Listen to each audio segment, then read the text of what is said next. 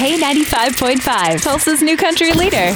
From Tulsa to Nashville, if it's happening in country music, you hear it first with Cait and Bradley's Country Now. It's brought to you by River Spirit Casino Resort. In case you missed the news over the weekend, Saturday was a very sad day for country music. Hours before she was set to be inducted into the Country Music Hall of Fame with her daughter, Naomi Judd passed away at the age of 76, and according to her daughters, Wynonna and Ashley, it was due to mental illness. The mother-daughter duo actually they were set to bring us their reunion tour in Durant October of this year. And of course, at the beginning of the year, we discovered the Judds, were being inducted into the Country Music Hall of Fame, which did still happen last night. Wynonna accepted the award without her mother by her side. I didn't prepare anything tonight because I knew mom would probably talk the most.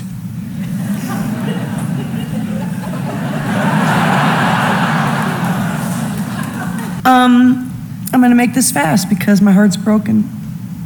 And I feel so blessed, and it's a very strange dynamic to be this broken and this blessed. That's really tough to get on. I mean, I can't imagine getting on stage right after that and, and, and talking to a crowd or even feel like driving down there and talking to Exactly, them. yeah. But this was, uh, the timing was just horrible because this event was scheduled a long time ago Yes. and, and she wanted to make sure that, uh, you know, her mother was honored when they were inducted into the Country Music Hall of Fame. So- Absolutely. And her sister Ashley actually helped with that. Uh, she thanked uh, fans and fellow country artists for the love that they showed her mother and family during this difficult time. My mama loved you so much, and she appreciated your love for her.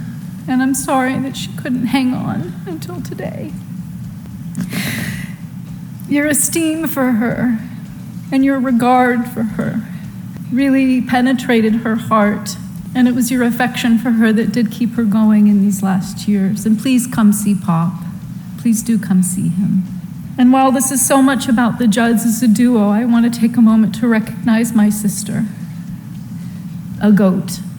Do you know what that means? The greatest of all time. There, I was just about to say, I was like, do you know what that It- means? I had Matt? to Google it, but I figured it out. So, hey, uh, a lot of people have asked us, reached out to us, asking the reason for the death, and we, you know, we know nothing more Yeah. than what you guys know. Absolutely. So we we have no idea. They just said mental health issues. Yes. So there you go. That is your Cait and Bradley Country Now. Never miss it at K95Tulsa.com.